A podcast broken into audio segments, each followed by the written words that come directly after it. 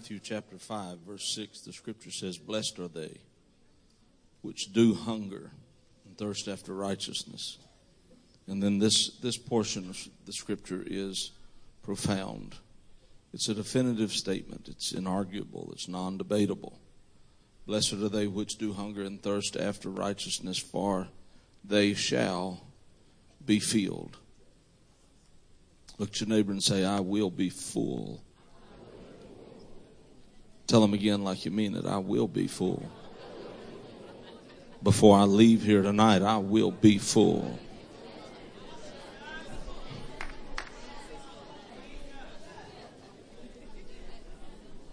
Proverbs eight, chapter seventeen. I love them that love me, and those that seek me early shall find me. I love them that love me. And if you hunger and thirst after me, I'll fill you up. When heaven and hunger collide, the miraculous will manifest itself, and angels will reveal themselves, and the spirit of ministry will unveil itself. I'm not going to be very much longer than right now. There's a spirit of ministry in here that doesn't require a whole lot more. Several months ago, this came back to me, and over the last year or two, I, the Lord has taken me to this, but the scripture says, "And Jacob was left alone." And when Jacob was alone, we we as humanity struggle not to be alone. It's one thing to be in solitude. It's another to be in solitary confinement. It's one thing to be alone. It's another thing to be lonely. But we reject being alone. We don't want to be left by ourselves. Jesus doesn't abandon you, but he will leave you there by yourself to go through stuff alone. He'll never forsake you. He'll never leave you, but he will allow you to have some detachment. Jacob wrestled with an angel that he would never have wrestled with had he been with the crowd. He was touched by heaven in a way that he would have never been touched had he been with the multitude. Moses spent all those years in the wilderness so he could leave that wilderness one day after a significant event took place. We reject wilderness experiences because we don't like them. Yet Moses had to endure one to lead God's people through one. And that looks like sometimes you're going through what you're going through for no good reason, and that God's not around. He don't care. He's not aware of what you're going through, but he's letting you go through it so you can lead perhaps millions of others through the same thing at some point in time. Beyond every ounce of misery is the miraculous. Beyond every wilderness is a wonder. God is doing everything he can to position us as individuals to be alone sometimes. I've wondered why he would do that. And the best I can tell is the fruit of loneliness oftentimes is desperation and hunger. When we get hungry enough and desperate enough, we're going to dig into a place in God that we would have never dug into before. We would have never been pressed to dig there had he not left us where we were by ourselves. Some of us have in the last, I don't know, two to four years been through some pretty trying places. Anybody want to acknowledge that? I'm talking about some low places, some dark places where you look to the right or to the left and there was nobody there, and it don't make sense. Why would God do this to me? Because generally there's something in you that has to die and there's something else that has to be birthed. And he can't do all of those things when we're busy with the hubbub and we're feeling it and we've got that emotion going on, and we've got that anointing that just makes us keep on churning, and we never slow down, and we never stop, and we never get silent long enough to hear God say what he's trying to say. Moses had that experience. Never before nor since Moses has anyone seen a bush burn like that. But Moses wasn't shocked when he got to the Red Sea and knew that he needed the miraculous power of God, because he remembered after a forty-year span of loneliness, God proved to him, when you've reached the end of yourself and you've got nowhere else to go, I can take it from there. Moses simply stretched his rod forth over the Red Sea. And when it did that, the Red Sea obeyed the commandment of God, and the power of God did a work and delivered those people. But Moses had to be able to believe that that could happen. And the only way that was ever going to be so was for him to be left alone in a wilderness. Later, he's left alone on the side of a mountain, and God gives him commandments that still yet guide the church. Jacob wrestled alone with an angel. The angel tells Jacob, listen, the day breaks. You've got to let me go. I always thought that angels couldn't be seen during the day, but then I came to realize that the angel was saying to Jacob, look, I know the day's breaking and you've got responsibilities, you've got things to do. I understand that, and I'm telling you that if your responsibilities are calling your name, I'll let you break away from this embrace. But Jacob said, no, I've been here all night. I've wrestled with you when I couldn't see my hand in front of my face, and now that I can start to see the light of day, if you think I'm going to let go of what I've just about achieved, you've lost your mind. I've been struggling with you all night long. I've got you where I want you. You fixing to have to bless me or kill me, one of the two. I'm too desperate to go back to the way I used to be. Jacob stayed in that embrace with that angel until he changed him. And it didn't just change him, but it changed the name of God's people. They were known from that point forward. His name became Israel. They became Israel. What you're going through isn't just about you. It's not just for you. It's not just concerning you. God's taking you through what he's taking you through because somebody else's life is going to be changed and affected, and their destiny is going to be altered by what we're willing to go through all alone. And the enemy comes to us. Jesus was in a wilderness, the Christ, all by himself in a wilderness, and the enemy shows up at that moment where he needed to be strong and he needed to be focused, and he need, but he'd been fasting for forty days, and here comes the adversary at that moment of his weakest point. But because he held his ground and because he allowed God to be his defense, we ended up with an opportunity to walk away from sin and the clutches of the adversary because he was willing to endure what was set in front of him. He endured the cross sometime later, and because of that endurance, we're able to be here tonight, lift up hands to him and be formerly bound, but now free. We have those rights. And I know sometimes it seems that the end is never going to come to those low places and trials and valleys, but it does.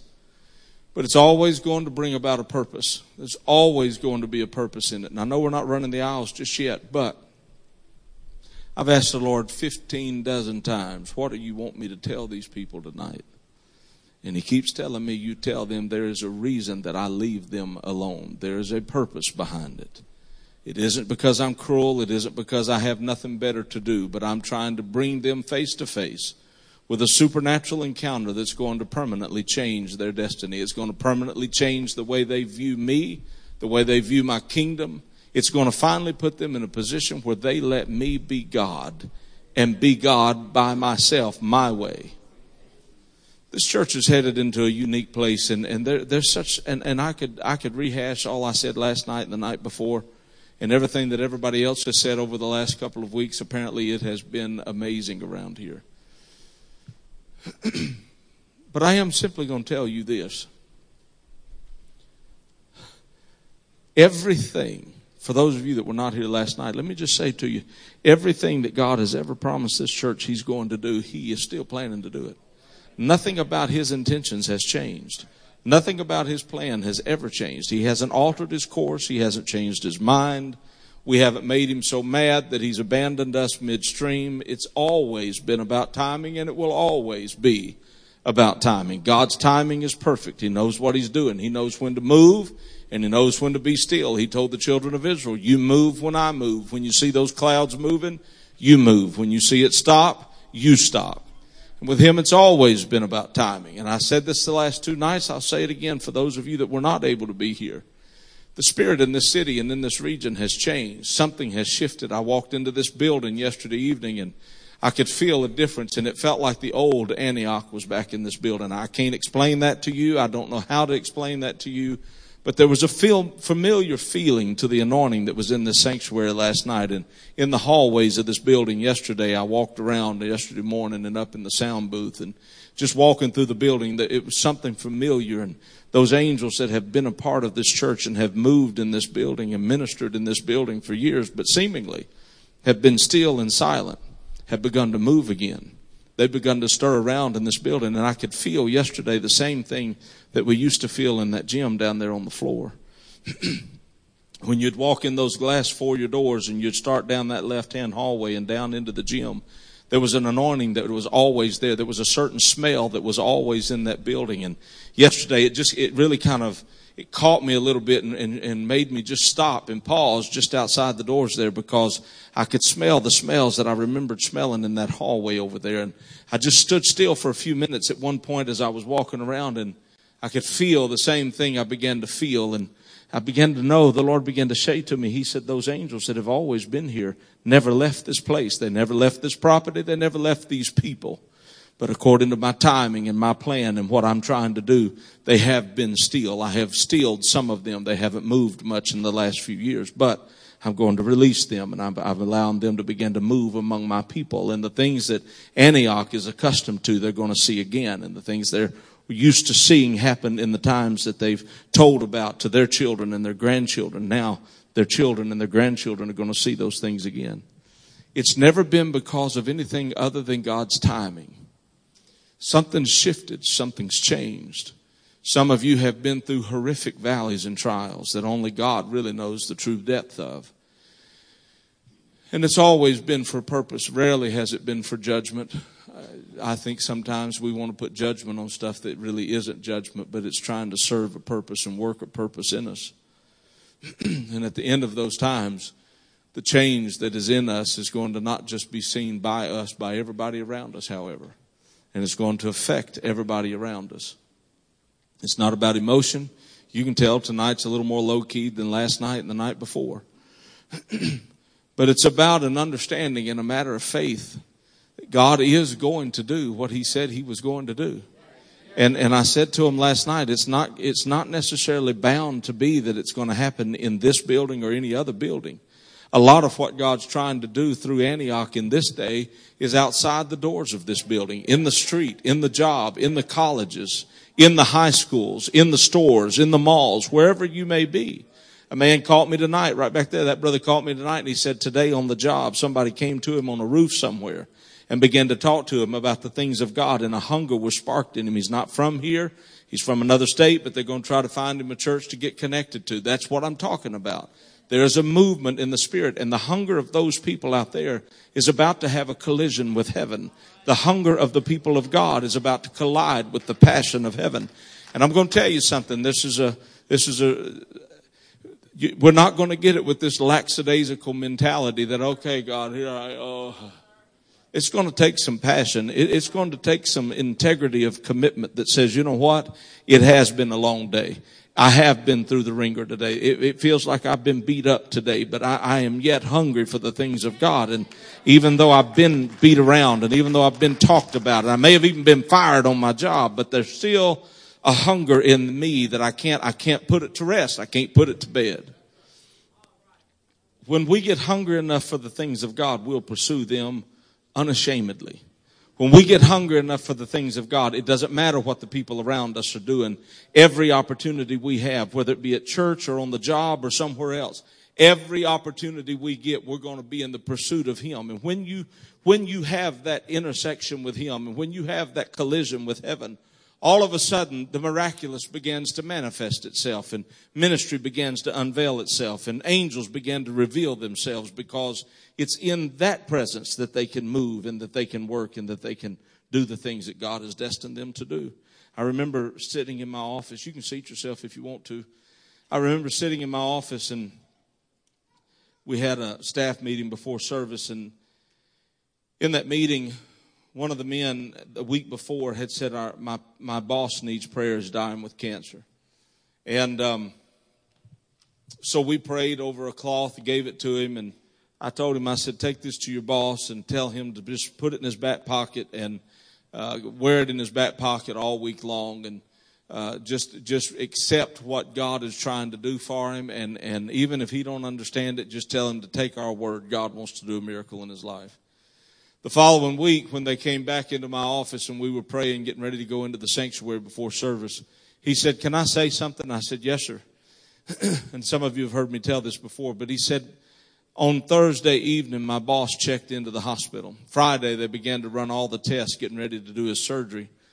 And um, on on they were supposed to do surgery on Saturday, but by the time Saturday had rolled around, they had been testing him and examining him and scanning him from Friday morning until Saturday morning. And they continued to do that. And they called in additional doctors and oncologists. And until finally Sunday afternoon, they came into his room with this vast team of doctors, and they said, we don't understand what's going on here. He was dying with this particular type of cancer, but we have we have scanned him. He drank that stuff that's supposed to illuminate cancer cells, and uh, he, he had done everything they had required of him, and they said, we're, we're just dumbfounded.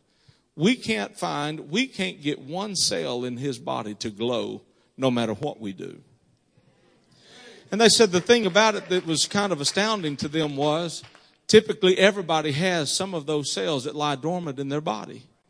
And they said, we can't even find any of the dormant cells that are supposed to be in his body.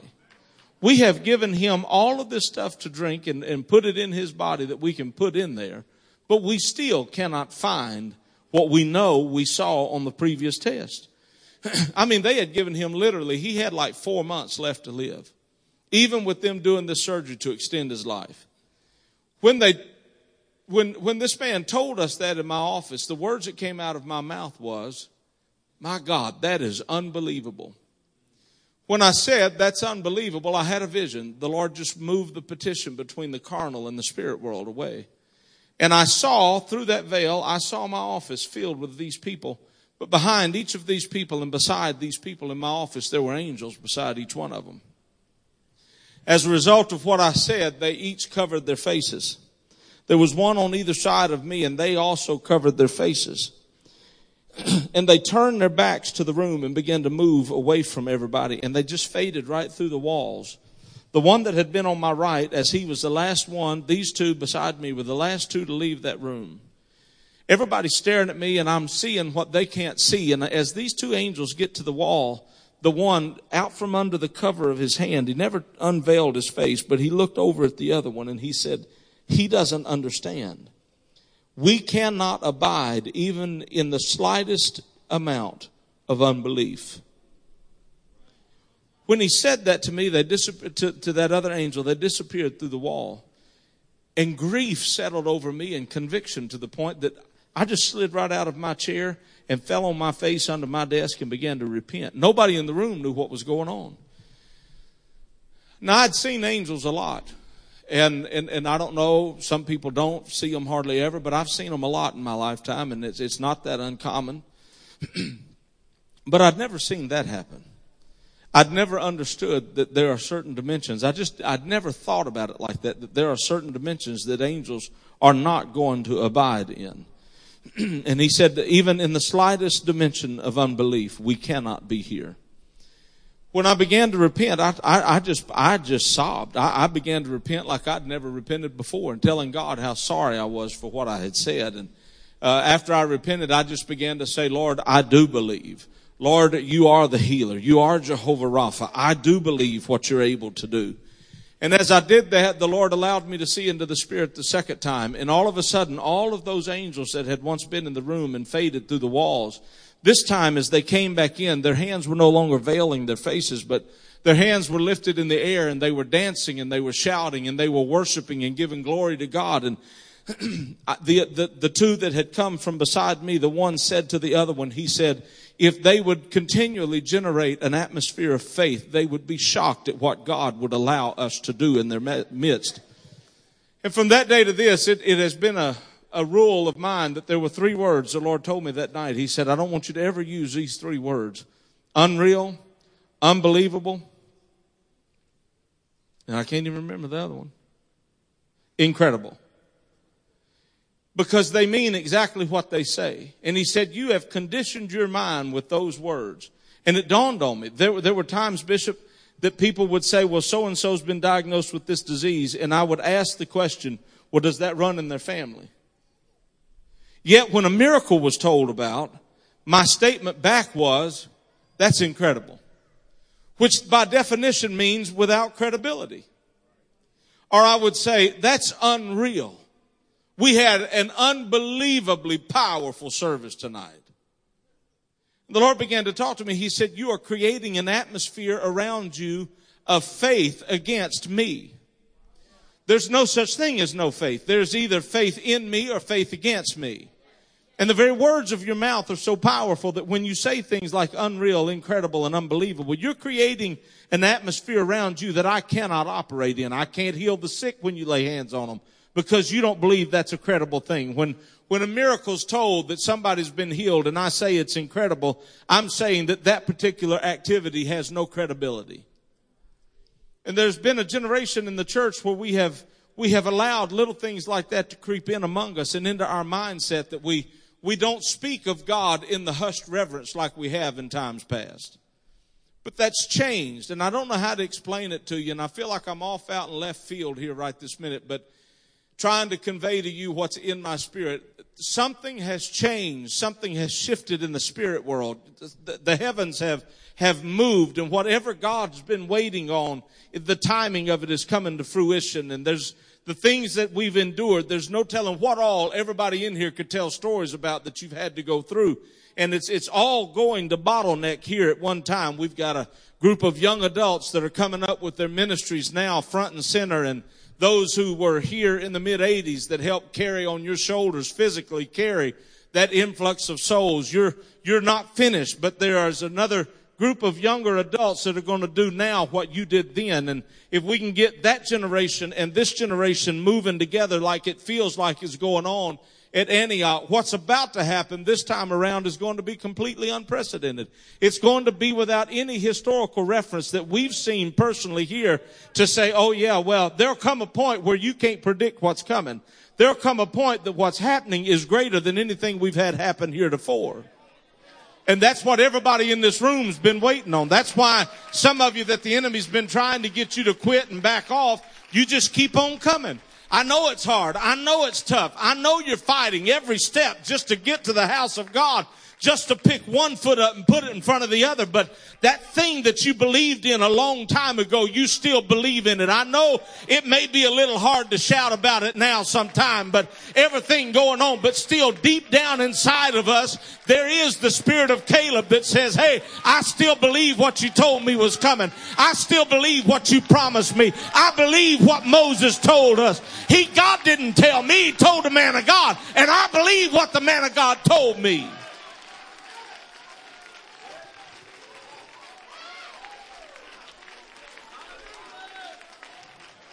I'm not trying to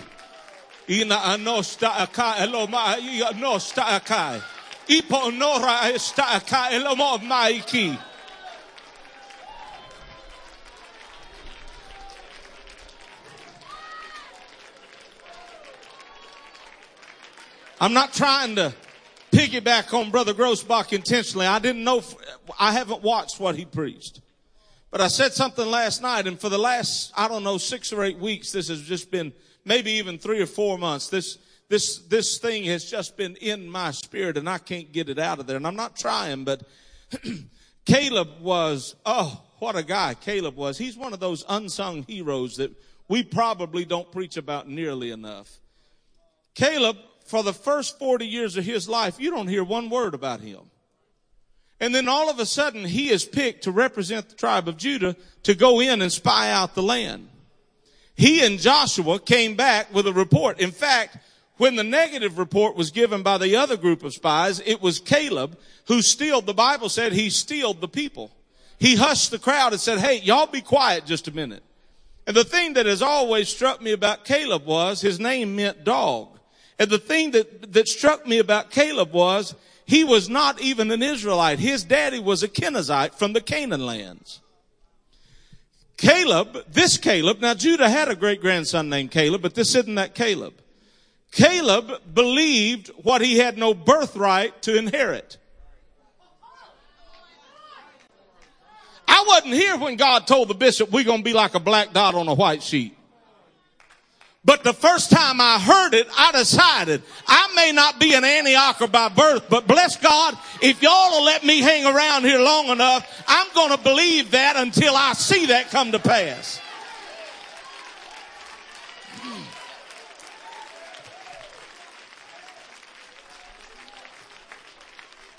Caleb gives his good report.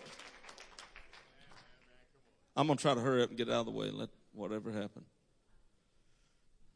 I don't want to bore you to tears. But you don't hear anything about Caleb for forty years until then. And then he disappears from sight again after that.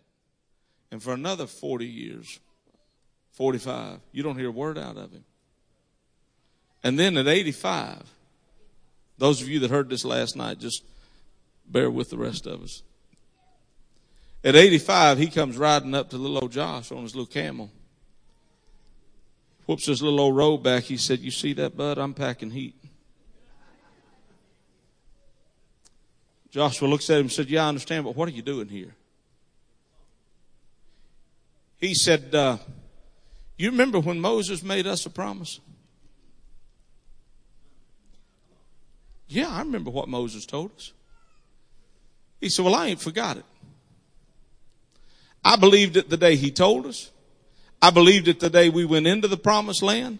I believed it all of each of those forty-five days while we were in the promised land. I believed it when we stood before the people and Moses and told them the good report that we saw and that we had. And I, I believed it when I told them. I believe, I remember still in the crowd, Joshua, and I told them that day, I believe that if we'll just get it together, we can go in there and get what's ours."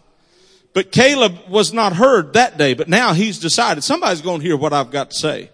I was ignored the first time around, but bless God, I'm not going to be ignored this time. And Caleb had the attitude of, if you'll just give me permission, I, I don't need the rest of Israel to go with me. I want the mountain he promised me. Y'all do what you want to with your own junk. I want mine. He said, I want that mountain that Moses promised me because I want my children and my grandchildren to have an inheritance in the promised land. Now, I wasn't here when God told the bishop what he said. I wasn't here when the bishop told you what God told him. But I told you when I started hearing all of it, I decided I ain't heard anything else that I believe any more than that, so I'm going to buy into that stuff. I'm going to believe that there's going to come a day, a hundred thousand people. I believe the day is going to come a hundred million dollars. I believe God, everything God told this church he was going to do, I still believe it. I'm not an Antioch by birth, but bless God, I believe what God promised this church, and I'm going to have my part of it. I've made my mind up. If you're going to be blessed and they're going to be blessed, Chunky going to be blessed. Me and my house are going to be blessed.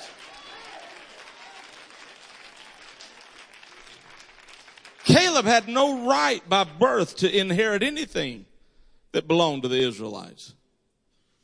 But his belief and his unwavering consistency and commitment to the promises of God made him the one that the tribe of Judah picked to represent them. There was something they saw in him that said, you know what, son, we know you're not one of us, but by birth, but by belief, you are one of us. You believe what we believe, therefore you can represent this tribe. There are going to be some people that some of us may look at and think, my Lord, these are some Johnny-come-latelys. Where were you at when we were going from street to street and building to building and setting up and tearing down? I wasn't here. And you think you got a right to what we got a right to? Yeah, boy. What gives you the right to partake in this? I believe it. First time I showed up here, I heard y'all talking about it, and I decided I was going to buy into that because I believed it. And you're going to be shocked at the people sitting in this room right now and in other congregations that hadn't been around. They they wasn't here for them all-night prayer meetings. They wasn't at the first meet meeting and the last manifest meeting. They wasn't here for all those weeks of praying and fasting and carpet burns on our face and the carpet. But there are going to be some people that are probably going to come in in the next six weeks that God's going to say, you know what, son, you believe it just as powerfully as the rest of them. Here's your inheritance. Take it. Here's your part of that revival. Take it. Here's your ministry. Go to it. Here's your gifting. Use it. There's going to be some people that don't even know what an angel looks like going to start fellowshipping with them because their hunger is not going to allow heaven to remain silent anymore. I see it. I hear it. I believe it. And I want what's mine. And that has, that's come. That time and that season to Antioch has come. And the spirit of Caleb is here. Caleb. I told him last night, little old Caleb looked at Josh. He said, hey, don't let the gray hair fool you, son. Uh-uh, don't let the wrinkles mess you up. I, I'm well able to ride into battle. He said, matter of fact, he went on ahead and drew the line way on out there. He said, I can ride into the battle with the rest of them, the young men. And he said, it's not just that. You know how sometimes you, you look at folks and you say, yeah, they're going to get themselves in trouble, but I'm going to have to get them out of it. Caleb cleared that up too. He said, hey, look, I'll take myself into that fight and I'll get myself out of it. Don't you worry about it. I can ride in the battle and I'll be back when the battle's over. Don't you worry. I'm still well able. I'm still packing heat, baby. I'm ready to go in the battle. I got my sword right here. All I need, Joshua, is for you to give me the go-ahead to go take my mountain. And if you'll let me, me and my family will go take what belongs to our tribe. If you'll just give me the green light, I'm ready to have revival. And I can feel that spirit of Caleb at Antioch. Somebody has been just sitting around saying, hey, when y'all get ready and God gets ready and the time comes, if you'll just give me the nod, me and my bunch are ready to go get what belongs to the house of God, what belongs to the kingdom.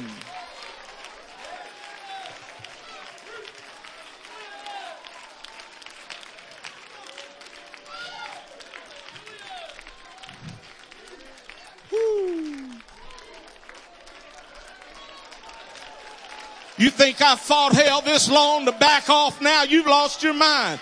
You think I'm going to sit on the sideline now? You've lost your mind. I may have to walk out into the battlefield with crutches or a walker, but bless God, when the fighting starts, I'm going to be right in the big middle of it, because I want my babies and my grandbabies to have an inheritance in apostolic ministry and in the church and in the kingdom.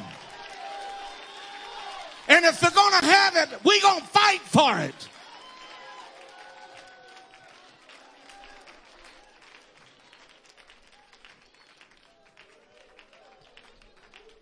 That's about all I know. That's about all I got.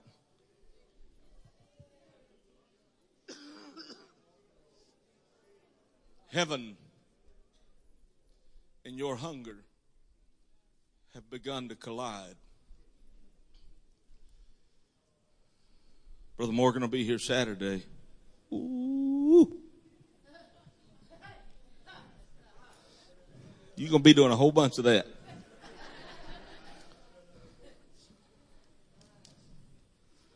And, and the enemy's trying his best. But it's time. There are going to be some people just fall over sideways crazy. Can't help it. Still time. There's going to be some people going to get their feelings hurt because so-and-so didn't talk to them at church. I can't help it. It's time for revival. You're just going to have to grow up and get up.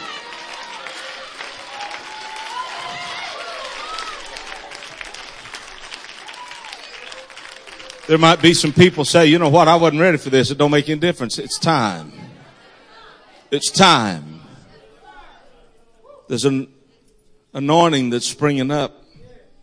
I told them last night, I said, I just... I just, I whispered it through the building yesterday a time or two.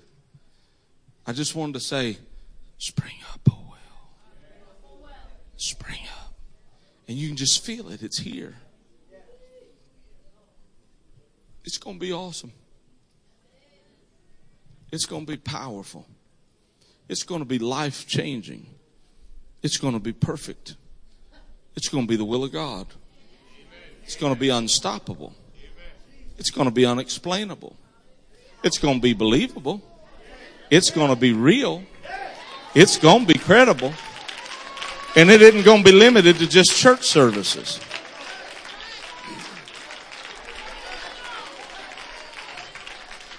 I wouldn't doubt Pastor Wright, but what some people just decide, you know what, we're not, we're not going to just wait on them to call prayer meeting. We're going to be back down there Friday night.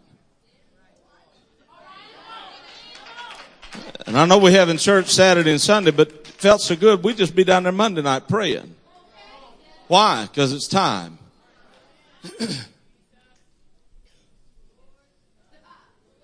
we we hit a season one time in Peoria, Illinois. And the Lord told me, he said, I want you down here every night, you and your wife, praying at seven o'clock. I said, why? He said, because I said so. Roger that. So I told Bishop Lashley and Pastor Jeff Lashley, I said, um, now my wife and I starting tomorrow night, we'll be here every night for prayer at seven. Well, we don't have prayer at seven. Yeah, we do. The Lord told me for me and her to come pray every night at seven o'clock until he was done with us each night and released us to leave. He said, well, I want you to announce it to the church, but you know, I, I don't know, I don't know with schedules and work and kids, how, however many can be there. And, um, I said, well, I, the Lord didn't tell me to have the whole church show up. He told me for me and my wife to pray. So I told the church what we were going to do. And the next night there was about a hundred people showed up. And we started praying. Friday night, there was about one hundred ten showed up. And every night it just kept building. And every night that we weren't having church, we were praying. And some nights we prayed until nine and ten o'clock, but we began to pray. One night the Lord said, it's greed that's driving the fuel market. Pray against the spirit of greed in Peoria, and I'll drive the gas prices down. Every gas station within twenty-four to forty-eight hours, every gas station in that city dropped the price of gas fifty cents a gallon, and every gas station just outside the city limits went up. Crime in the south end of Peoria was at an all-time high. A city council member told one of the church members one day, she said, we don't know what y'all are doing down there in the south end. But ever since y'all have been in that parking lot with your cars and in that building every night of the week, seven nights a week, ever since y'all started doing whatever that is you're doing, she said, I drive by and I see your cars in the parking lot. Whatever y'all are doing, it's changing things in this city. The man of the church said, how do you mean? She said, well, crime has started going down. We've been looking and we've been checking it out. And the crime in this city has been exponentially going down since y'all started doing what you're doing. What are you guys doing? He said, well, we just felt like it was time to start praying. So we started praying every night. She said, well, the city of Peoria would like for you to keep doing that as long as you feel to do it because it's changing our city. Three major drug lords from Chicago had disappeared in Peoria and they were hunting for them and nobody could find them. They sent word, we need prayer. We need to be able to find these drug lords, these, these big time gangsters. And so that night in Peoria, it wasn't uncommon to hear gunshots in the south end. And I know that because our fifth wheel was parked behind the church, and, and, and we were just not sure what time of day or night a bullet was coming through, but God said be there, so we decided to be there. We started praying, and within seventy-two hours, they had found and arrested all three of those drug dealers and gangsters over major gang, gangs and crime families from Chicago. One night we got a call. Somebody's child in the city was being life-flighted from Peoria to Saint Louis, and they called the church and said it's it's life-threatening. They're not even sure if the child will be alive when it gets there. We began to pray, and by the time that helicopter landed in Saint Louis, the child was perfectly fine. They turned around and flew the child back home. I'm telling you, when it's time for things to happen, if we'll just cooperate with it, the miraculous begins to happen. Supernatural things begin to take place. Stuff we can't take credit for. Stuff we can't get bragged on about. It's just going to be God. And I'm telling you, that season has come to Antioch. Obey God. Do what he's calling you to do. Like last night and the night before and tonight, you just keep submitting to the flow of the Holy Ghost and the pull of the Spirit into prayer. If you'll keep doing what you're doing right this minute, what you've been doing for the last two weeks, and that change and that shift coming.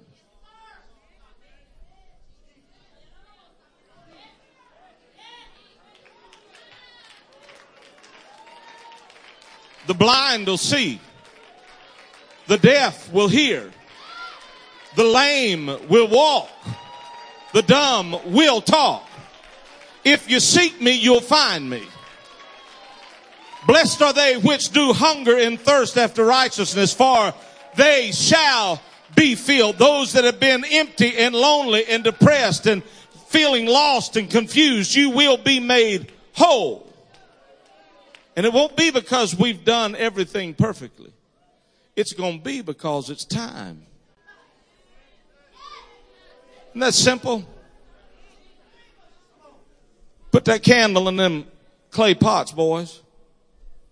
And when, that word indicates time. When you get a certain command, break the pot and shout. And when the sun come up the next day, that valley was full of corpses that had turned on one another in the darkness and killed each other. and had nothing to do with how well those fellas fought. It had to do with what they did when it was time to do it. We we do a lot of stuff before it's time. We do a lot of things when it's not time. The scripture talks about a word fitly spoken, time. We try to rush the process when God leaves us alone. There's a reason that he's left you alone. When you're through being bitter, when you're through being mad, when you're through being offended at God, and all of this stuff has finally got out of your system, if you will humble yourself before God and submit to the plan of God, when it is time, what you're going through will end. He had to go. Why would we think that it's any different for us if he had to go into a grave at the hand of people he was dying for?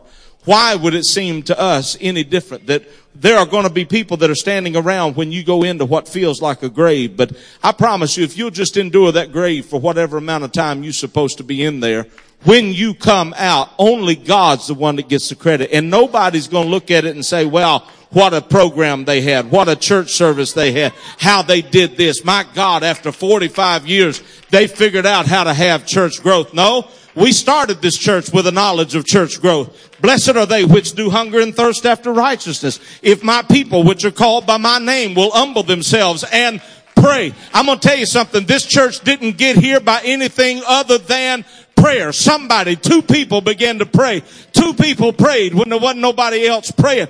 Can you imagine what will happen when two hundred or four hundred or eight hundred or twelve hundred of us are praying for the same thing that two people prayed for in the beginning? If two people could pray this kind of a move of God into this city, can you imagine what twelve hundred or nine hundred or two hundred can move? What do you think you can pull out of heaven into the earth realm if we will pray when it's time? God,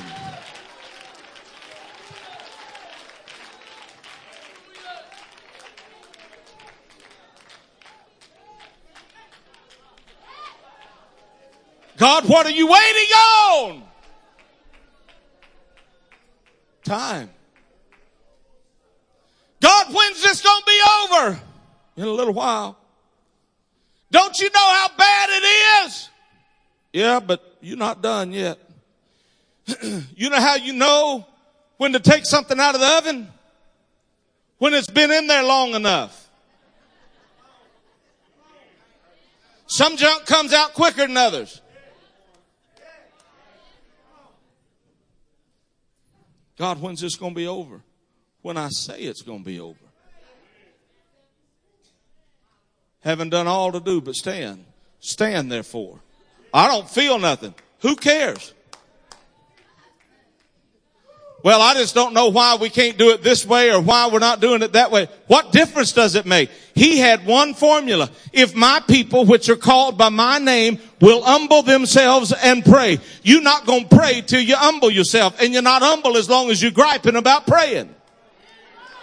But somebody in this building has gotten to the point in the last several months, I'm going to pray. I don't care how it happens. It don't matter to me what God has to do. I'm going to pray. I'm going to speak it. I'm going to believe it, because someday it's going to be time. Someday we're coming out of this. Someday the drought's going to be over. Someday my cup's going to run over. Someday, and when that day comes, I'm going to be right here doing what I'm called to do.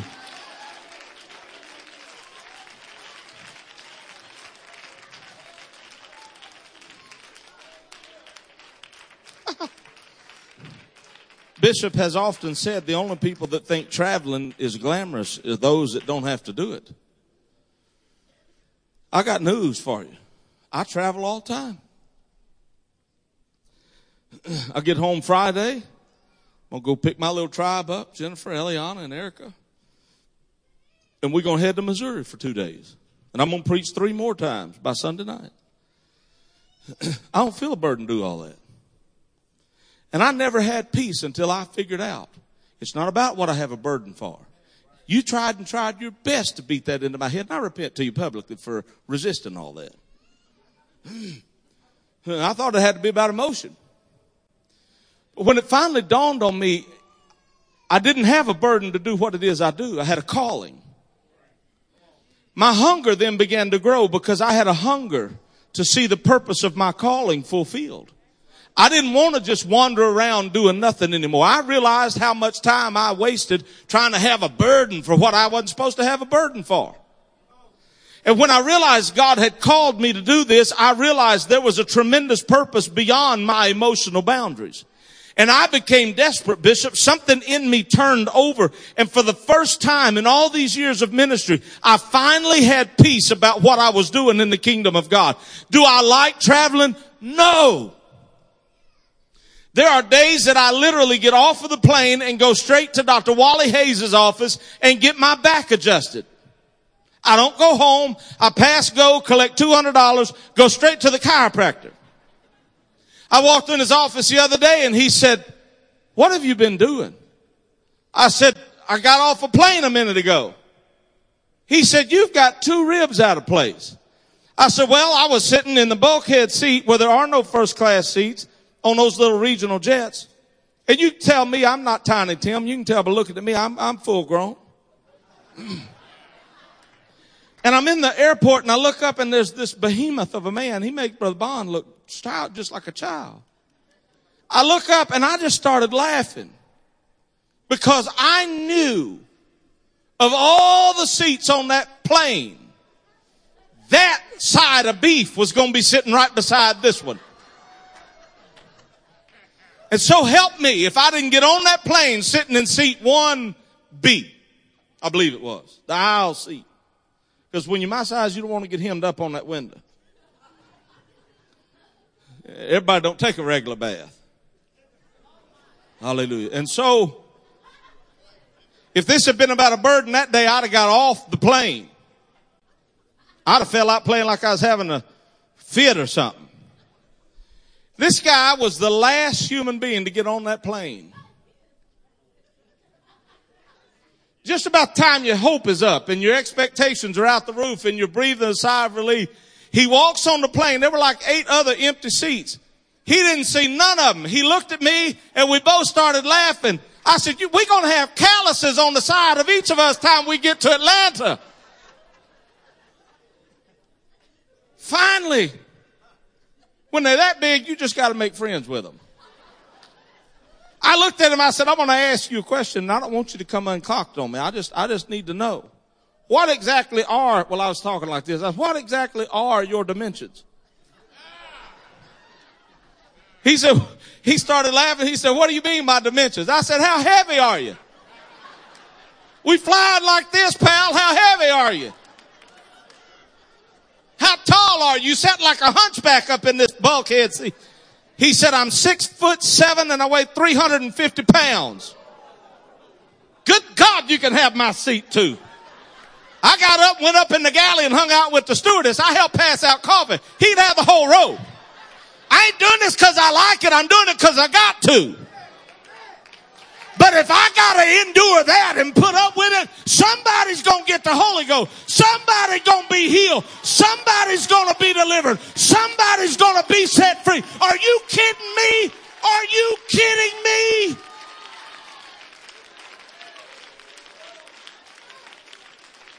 You've lost your mind. I ain't been wrestling with an angel, per se. But every time I'm on a plane like that, every time I drive until my legs are numb and putting mile after mile after mile on my vehicle, every night that I'm away from my family, every hour that I'm away from my family, hell's going to pay for that. You hear me? Hell's going to give somebody up. Heaven's going to be rewarded. That's my wrestling with an angel. That's me wrestling in the night. Uh-uh. I'm not coming to church after all it took to get here and not have a move of God.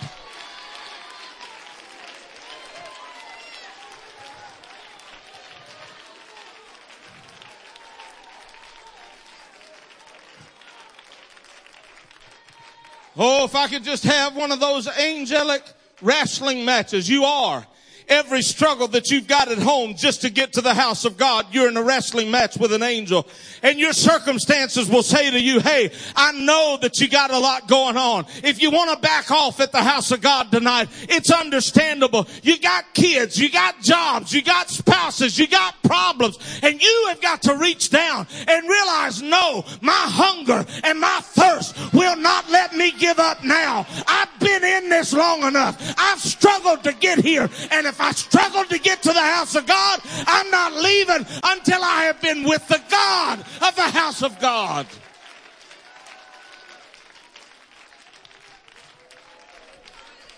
I'm going to tell you why some of us check out, because it's just about being in the house of God.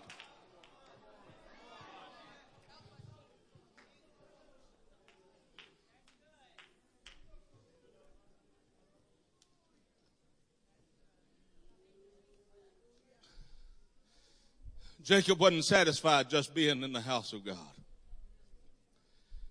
He said, no, I got to be with the God of the house of God. When you're more worried about the house of God, you will pick it apart. You'll find everything in the book to gripe about and be fussed about. Everything will agitate you that you don't like going on. But when it's no longer about just being seen at church and putting in my time, when all of a sudden that shifts and something changes in my realization, and I, I realize it's not about just being a part of this church. This ain't no country club where I got a right to have a voice on nobody's board. This is about me having an opportunity to spend time with the God of the house of God. And when my hunger is not about church, when my hunger is not about music, when my hunger is not about media, when my hunger is not about a program, but my hunger is about God. It don't matter to me. me what they sing up here. It don't matter to me what they talk about. It don't matter. Just give me God.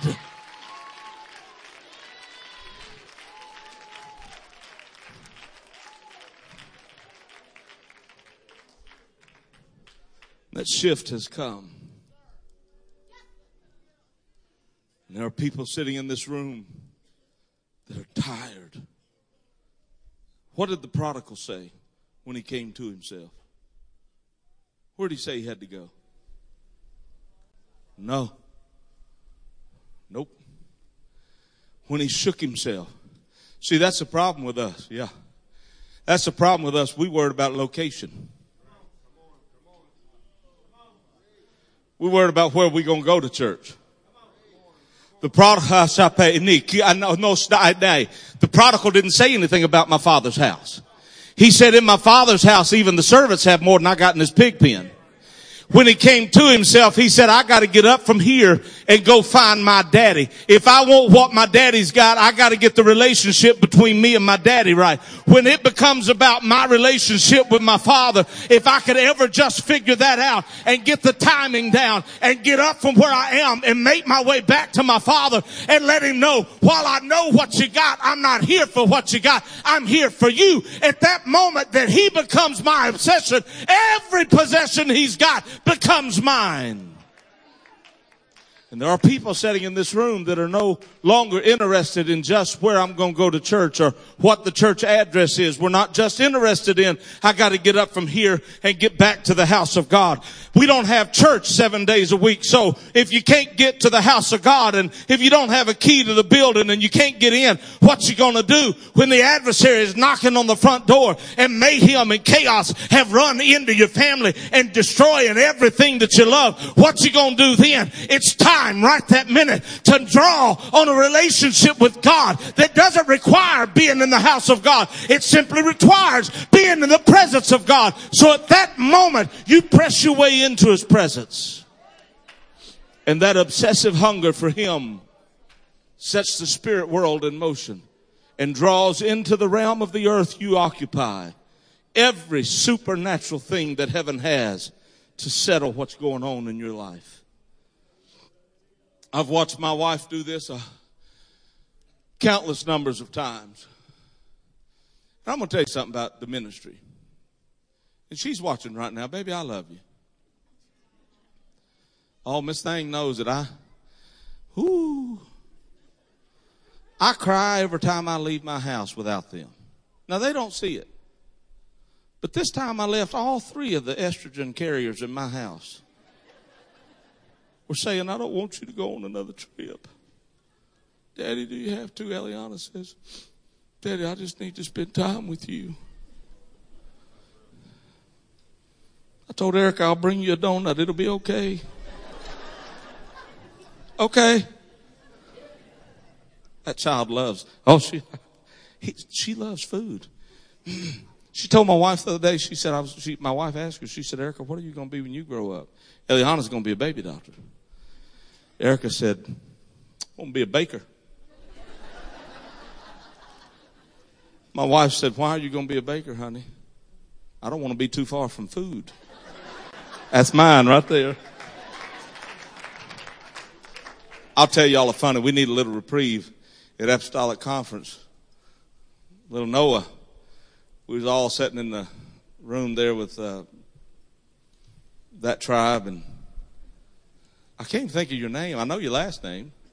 Joel and Kate Wright, bless your heart. We're sitting in there, and our two children are tearing up the room with their three children, and I felt so happy about it all because it wasn't our room. Noah comes up to me, and he put his hand on my belly and just kind of mashed on it, walked off, and in a minute he come back. He said, can you swim? Hold on, that's not the good part.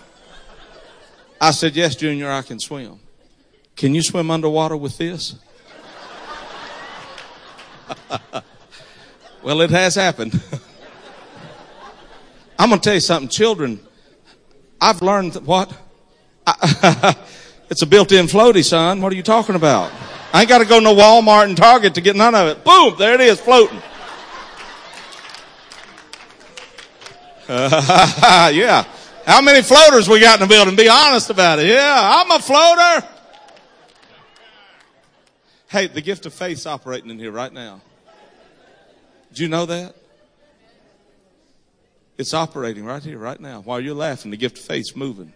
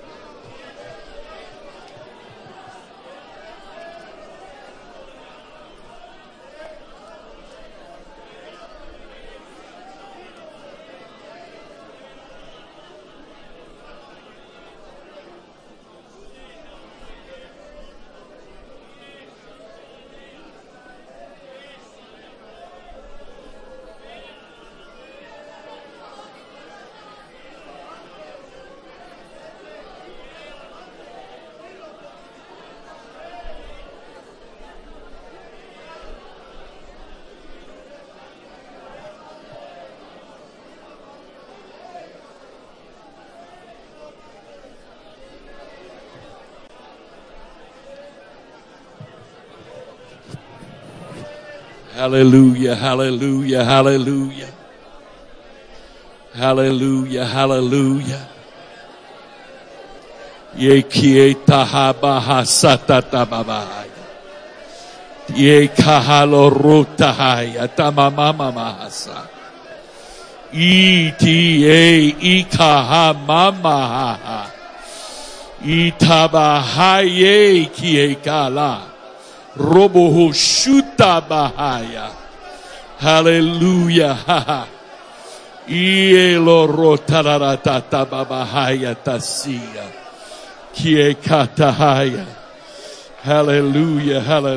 hallelujah. Praise God. Praise God. Praise God. Praise God. Praise God. Praise God. Praise God.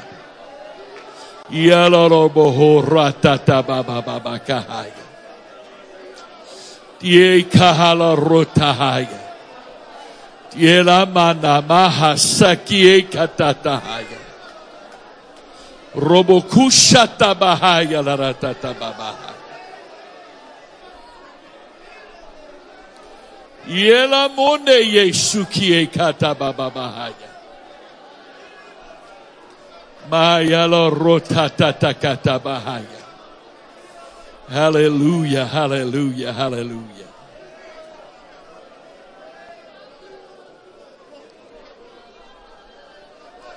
Praise God.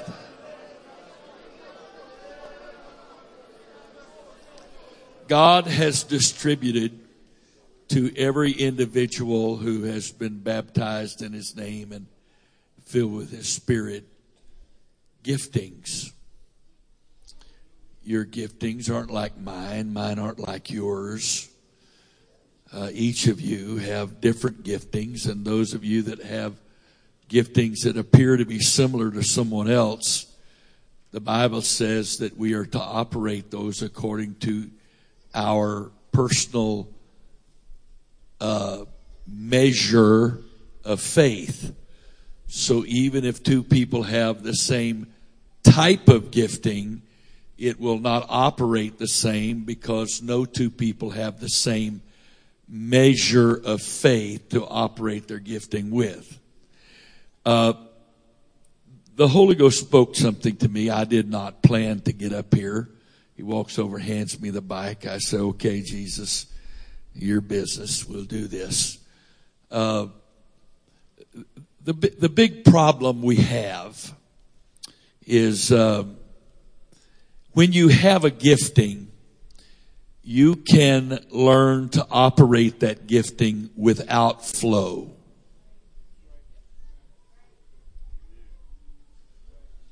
Uh, as I have said in the past and will say to you again, uh, a gift can be operated by the Holy Ghost, by flesh, or by demonic spirits. Most people who are operating their gifting by flesh are not aware of it, but if you operate your gifting by flesh long enough, you will eventually begin to operate your gifting by demonic empowerment. When you, when you are no longer operating your gifting by a flow of the Holy Ghost, maybe you have learned how to do your gifting.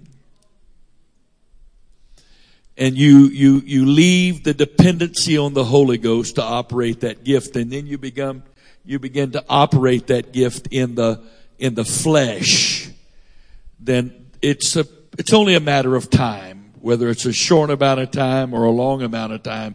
It's only a matter of time till you will begin to operate that gifting, uh, or a demonic spirit will operate that gifting through you. And the problem with that is when you, when you leave the flow of the Spirit to flow through that gifting to beginning to do it through flesh. Uh, you, you know, it doesn't feel exactly right. It doesn't, you don't sense it to be exactly right, but it, it's working. And get this, and you're not embarrassing yourself because you're proficient enough with it, whether it's preaching, praying, singing, playing an instrument, or whatever other gifting you may have. The problem is when you switch from, from flesh to demonic spirits, it actually feels like an improvement, like things have gotten better, because you once again are aware that you're not having to use your effort to operate the gifting. So it's easy to be deceived in that setting, because now there's a spirit, a spirit operating your gifting again. So the, the precarious situation is when you learn how to operate your gifting through the flesh, you, you, you either in, you either end up getting hungry and thirsty enough because you understand that operating a gifting in the flesh, uh, you know it's in the flesh when there's virtually no results. And I'm not talking about shouting, dancing, or whatever. I'm talking about eternal things happening. And when you're operating your gifting in the flesh and you're doing it proficiently, but nothing is happening, you are operating in the flesh. Because when the Spirit of the Lord is flowing through your gifting, things will happen. Not some of the time, not most of the time, all of the time. Whether you're praying in the Spirit, singing in the Spirit, in English or another language, preaching in the Spirit, whatever. Whatever gifting you have and you're operating, if there is a flow of God through you using that gifting, things will happen. And I may not always know exactly what's happening, but I feel a witness in my spirit that something is happening. And when I'm operating my gifting in the flesh, it seems the same. In fact, people may compliment my preaching, my singing. People may be inspired emotionally by the emotion in my prayer. But things don't change. Things don't happen. And if you settle into accepting that, personally or corporately, you are setting yourself up for the switch of spirit, because things get a lot easier when a spirit is operating your gifting than when your flesh is operating the gifting. And now things are easier, and, and, and, and there will be some kind of false manifestation. Satan can do what appears to be miracles. But by that point, you're deceived. By that point, you've swallowed the lie and you're believing the lie.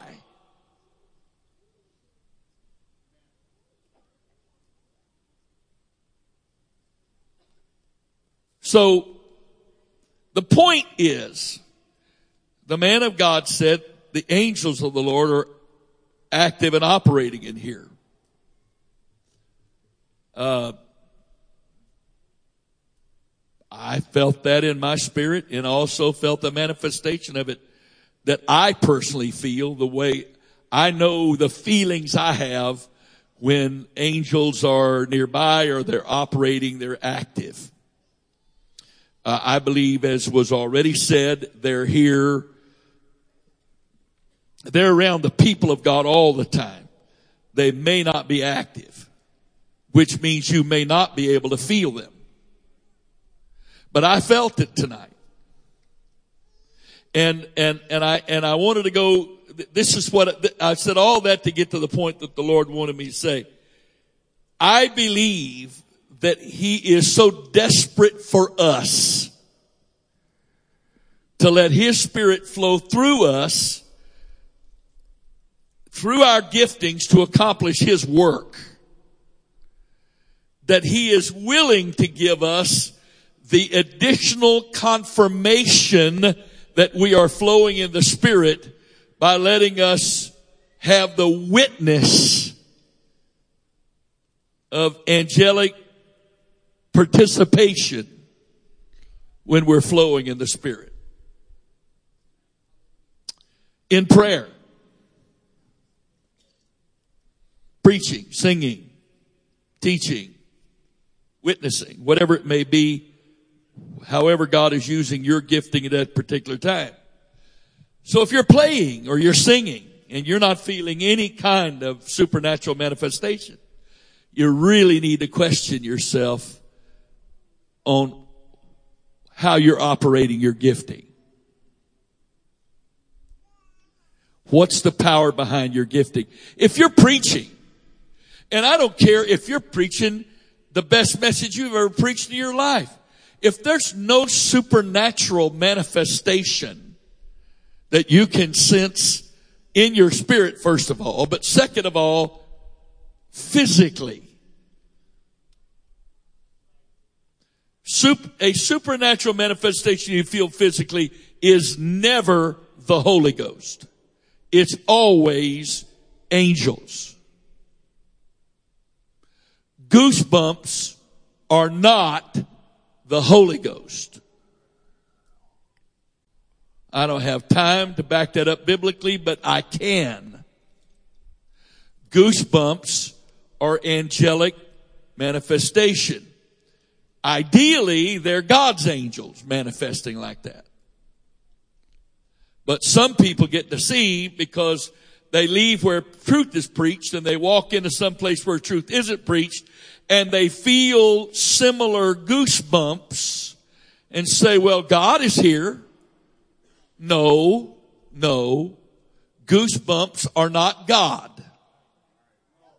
And the Bible says that the devil manifests himself or makes himself, uh, he, he, he, he deceives people by trying to imitate the angels of light. How does he do that? Because I don't just go by the goosebumps. What doctrine does the goosebumps, goosebumps want me to believe? That's always the test, you see. But backing away from that, back to the point, you and I should have some kind of supernatural manifestation when there is a flow of God working through us in praise, in worship, in prayer. There should be. And if I accept less than that, you say, well, I don't always feel that. Fine. I, I'm not trying to get you to pray for a feeling. But that feeling is not what we're seeking for. It's the, it's the witness of what we're seeking for. It's just bearing witness that what we're seeking for is, is working. You agree with this? Seriously.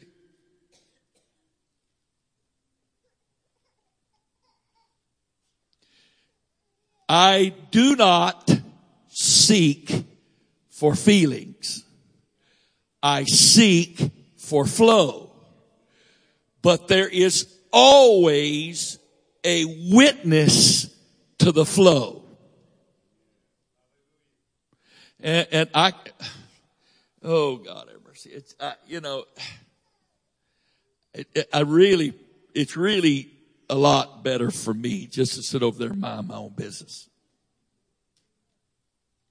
Because when I get to addressing you and feel this stuff, and you're talking back to me, it discourages me. I, I, I mean, sincerely, the stuff I'm getting back from some of you is really discouraging to me. I'd really rather not hear it. I'd really rather, I'd really rather think the best of you. but I, you won't let me think the best of you because you're telling me stuff I don't want to know.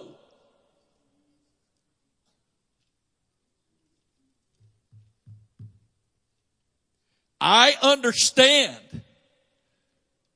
that if you want to settle for nothing supernatural happening in your life, in your prayer, in your worship, in your praise, in your ministry, whatever it may be, it is your privilege to settle for that. The man of God that ordained me in, in May of nineteen seventy-one, I heard him say many times, said it to me personally, heard him say it publicly. He said, said to me one day, Brother Wright, I, I finally came to the understanding as a pastor that people have a right to go to hell if they want to.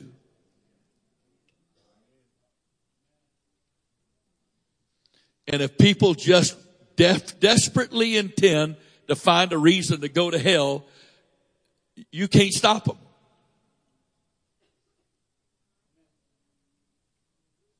So if, I, I, it's been said, uh, let's say it again. This is Antioch. I didn't make Antioch Antioch. Hello, somebody needs to hear what I just said. I, Chester Wright, didn't make Antioch Antioch. The Lord Jesus Christ made a choice. He sovereignly decided that he was going to make this place in Antioch. That was the prophecy.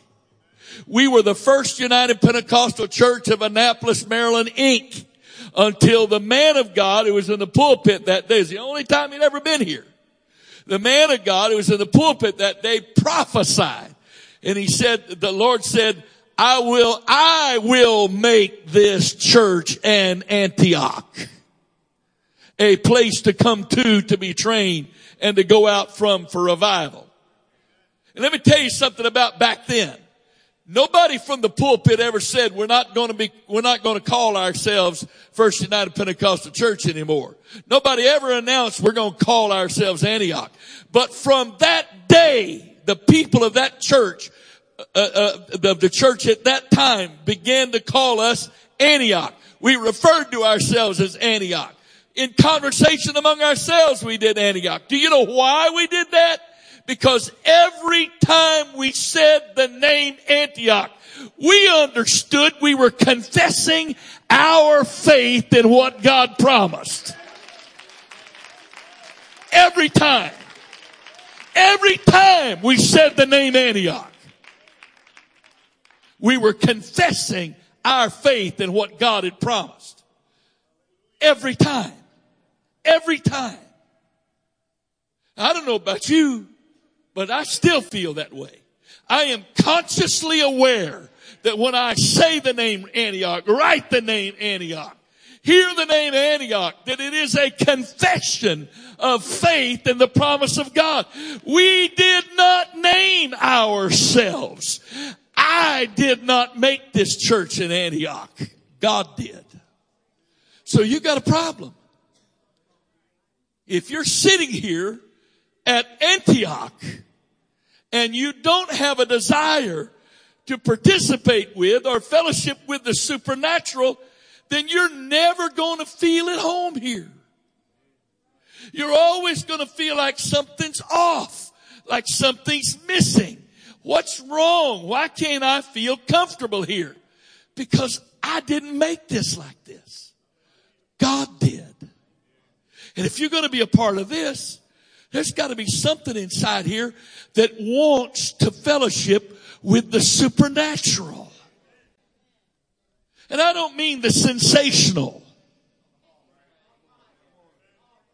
Okay? We're not seeking the sensational. We're seeking the fellowship with God. And God is a spirit. And I cannot fellowship with God without it being supernatural. And if God is in me, and I'm letting that God flow through me, that is supernatural. And if I'm doing something that's supposed to be ministry, including prayer, praise, preaching, singing, play, whatever it may be, If I'm doing something that's supposed to be ministry and it's not being done supernaturally, then God's not involved in it. And if you're willing to settle for that, that's all you're ever going to have. And you know what? I, Caleb's been talked about Saturday night. I, I wasn't able to be here last night, but but I heard about Caleb again tonight. I, Caleb gave up his opportunity to go into the promised land because he stayed with the body. And for forty years, he wandered in the wilderness with the body while he had faith to do something else. And he participated with other people getting their inheritance the first five years that they were in the promised land. And it was after he helped others get their inheritance that he finally said, okay, it's now my turn.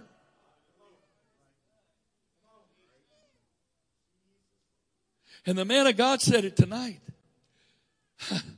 If you're, if, if you've been around here a while, and I'm going to leave while undefined, and, and, and you have, you're dependent upon who's in the pulpit, or he's, who's on the keyboard, or who's playing the instruments or singing to get you into the presence of the Lord, something is wrong. I wrote it down. Fellowshipping, being in the presence of God is not synonymous with being in the house of God. I wrote that down in my, in my phone. I'm not sitting, if, when I'm, do, when I got my phone out like that, I'm not texting. I'm not checking my email. I'm making notes. I don't want to forget stuff I hear. And I've had some say, what are you doing on your phone? Well, you're judging me by you, because you know if you're on your phone, you're you're checking email or ball scores. So you're judging me by you. Don't judge you by, me by you. I'm making notes of stuff I want to study later. And I'm not going to apologize for that, because I'm almost seventy and I don't want to forget. Of course, I had to do that when I was thirty, so I guess it doesn't matter, does it? The man of God says the gift of faith's in the house, the gift of faith's in the house. And and and and the angels of God, and we, we've never ever been uh, devil chasers, and we're not. We, we don't seek to fellowship with angels. They're not here to fellowship with us. We fellowship with God. We don't fellowship with angels. But when there is angelic, I've been studying this lately, trying to get some stuff updated and advanced for Call to War. And, and, and I was going through this again. The lesson I was in working on was in this, this arena again the other day. God always has his angels present to work for and with the ministry of the people of God. If you are the people of God, you don't ever come together that there aren't angels present, whether you know they're there or not. But God doesn't automatically let them manifest themselves to us unless we break past that barrier of flesh.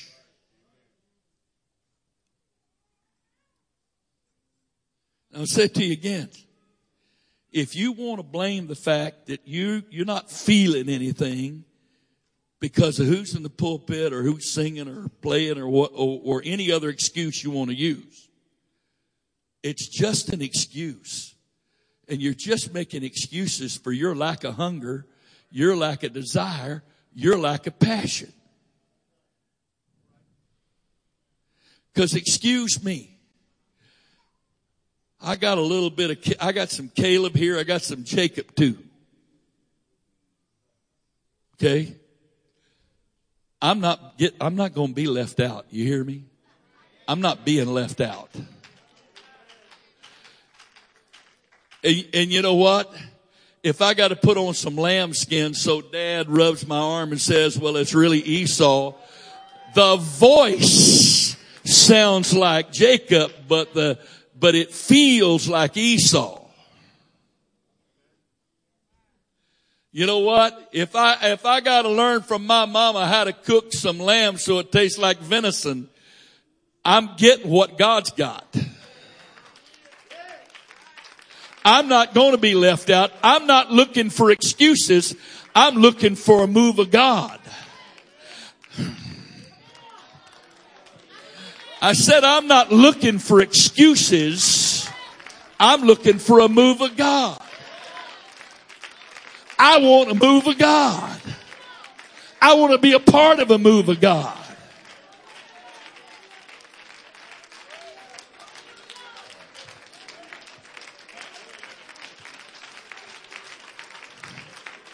How many of you want to be a part of the harvest when it comes? Well, let me, let me give you an illustration and then I'll ask that question again. How many of you would like to, ha- for you and your wife or you and your husband to go to the hospital for you to have a baby, expecting one and birth ten?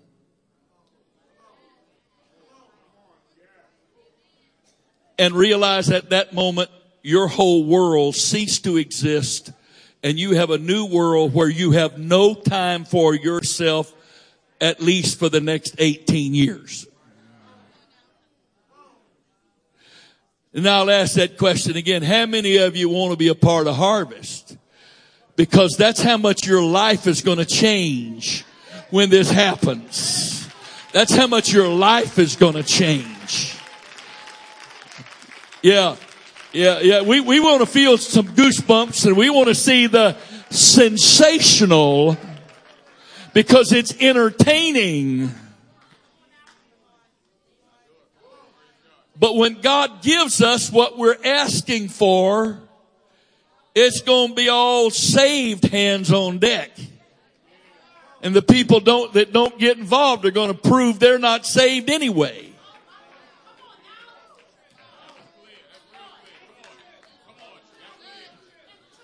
Because anybody that puts their life and their schedule and their time and their desires ahead of all these babies that need to be taken care of, prove they don't even know Jesus. So we're praying for a move of God. Do we know the price of having a move of God?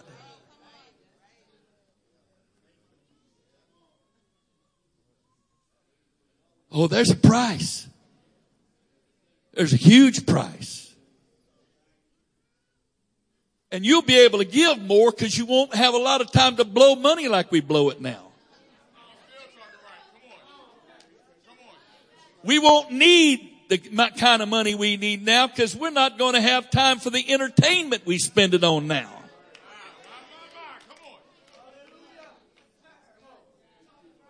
I, I want to, I want to be a part of a move of God.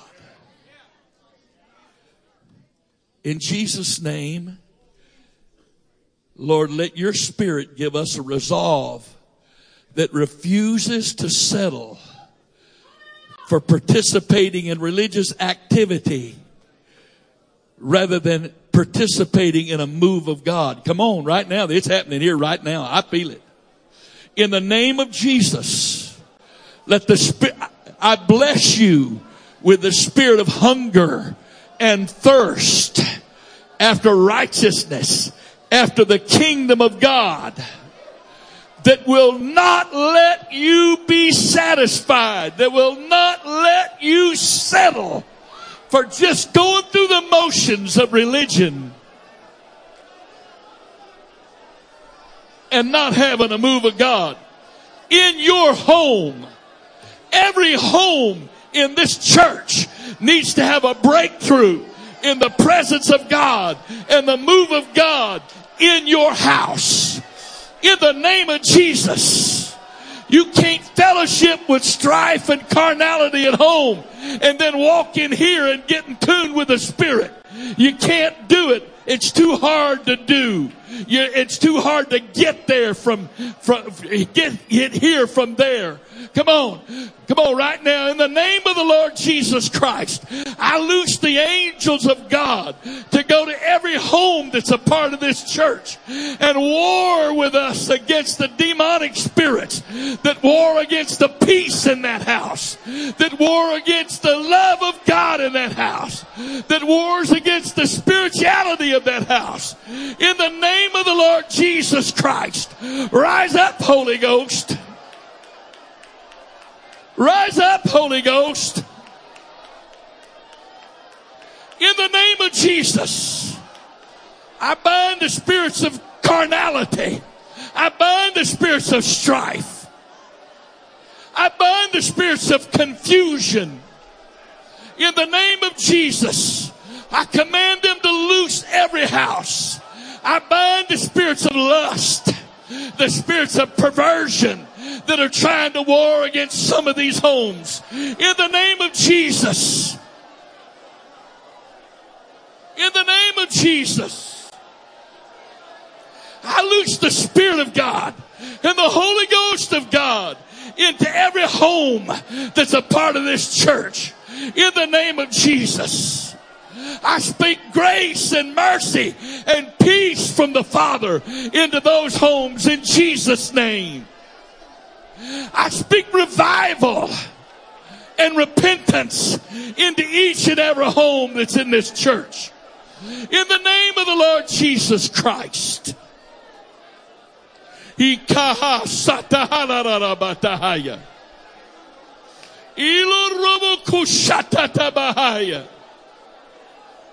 I bind every spirit of gossip, every spirit of backbiting and deceit, every critical spirit that chews up the church and the people of the church and the ministry of the church in these homes. I bind it in Jesus' name.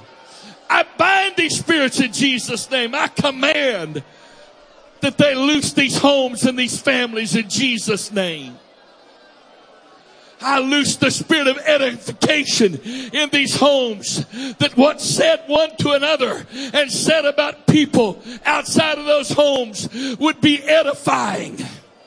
In the name of the Lord Jesus Christ. In the name of Jesus. In the name of Jesus. In the name of Jesus. In the name of Jesus. In the name of Jesus. In the name of Jesus. In the name of Jesus.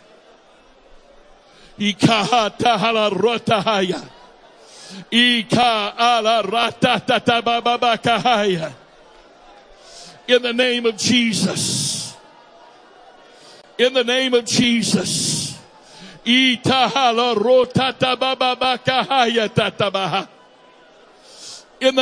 Jesus.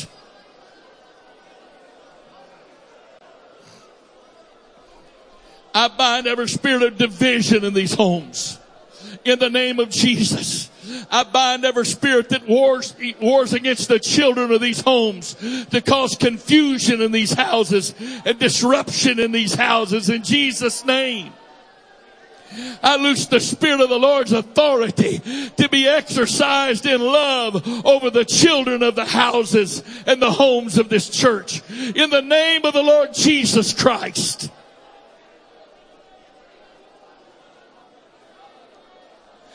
Lord, give the men of this church the spiritual backbone to stand up and be the head of their houses in love and kindness, but to be the head of their houses in Jesus' name. I bind every spirit of Jezebel of, uh, uh, of, uh, uh, that's wanting for, for any female to run over the head of the house. In the name of Jesus.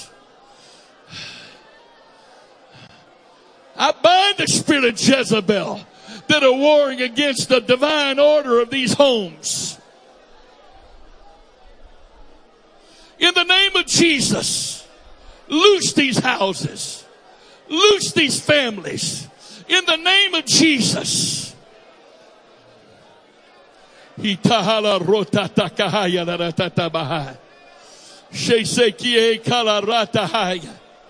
In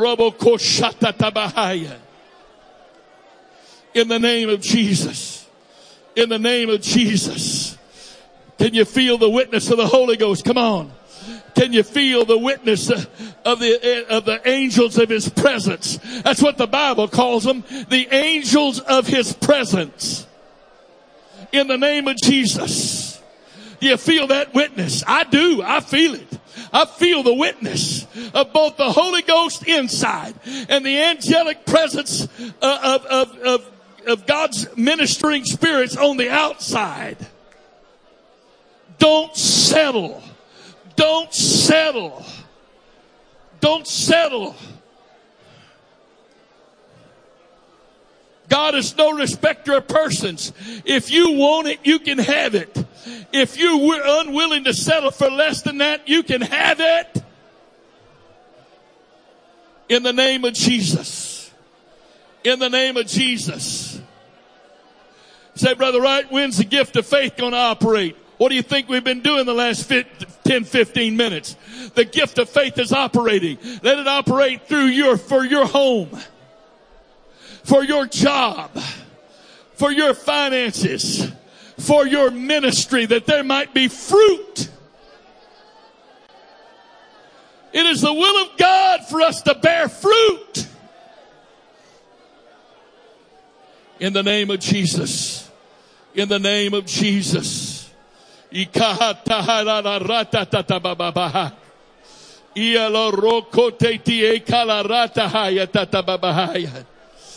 name of Jesus. In the name of Jesus. In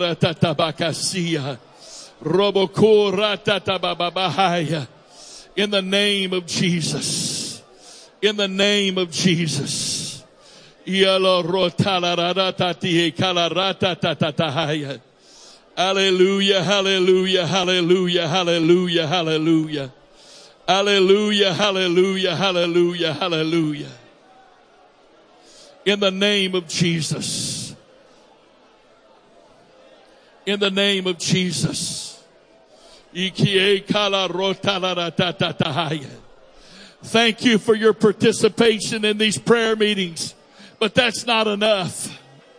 You got to have your own time of prayer, your own place of prayer, your own hunger to pray. You've got to have it. It doesn't work without it.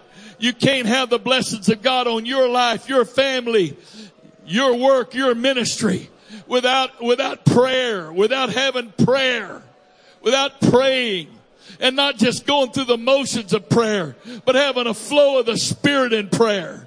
And if you don't know what to say in prayer in English or Spanish, then let the Holy Ghost pray, pray through you in, in, in, in, in other tongues. In the name of Jesus. In the name of Jesus. In the name of Jesus.